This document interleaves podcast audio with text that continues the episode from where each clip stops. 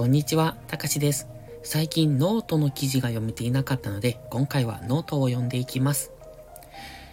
挑戦は楽じゃないけど、挑戦しない方がリスクがあるよね。こんにちは、たかしです。僕たちは基本的に現状維持を好みます。今のまま、今までと同じ、新しいことをしない。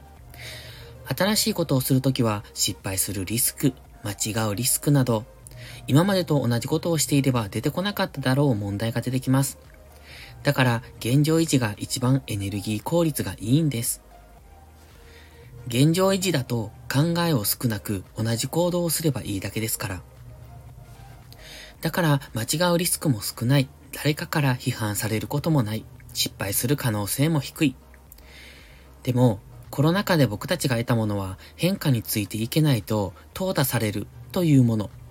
多くの企業が潰れ、多くの人が職を失い、多くの人が人生の転換を余儀なくされたこの世界的革命とも言える転換期でした。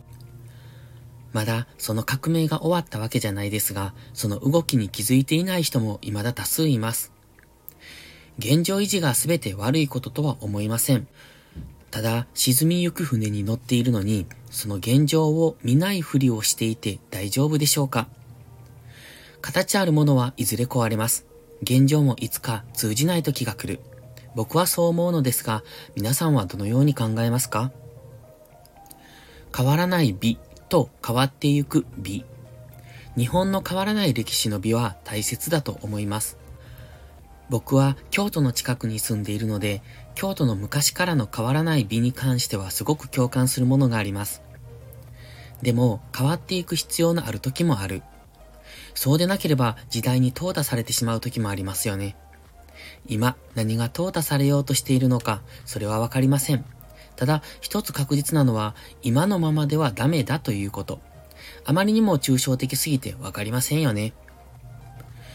リーマンショックやコロナで分かったのは、今の幸せは突然崩れ落ちるということです。だから今のままではダメなんです。今のままでいることがいずれ大きなリスクにつながる。僕はそう思っています。挑戦は楽ではありません。簡単でもありません。答えもわかりません。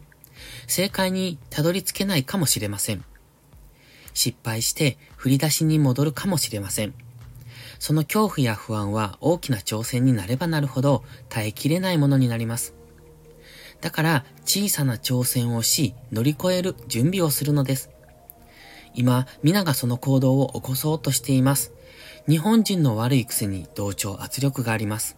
でも変化をしようとしている人と同じ行動をする同調はいいことだとも思います。一人でやるより仲間がいるうちにした方が後々楽かもしれませんよね。だから今挑戦することをお勧めします。何だっていいと思います。まず新しいことを始めてみる。そうすると新しい世界が開けます。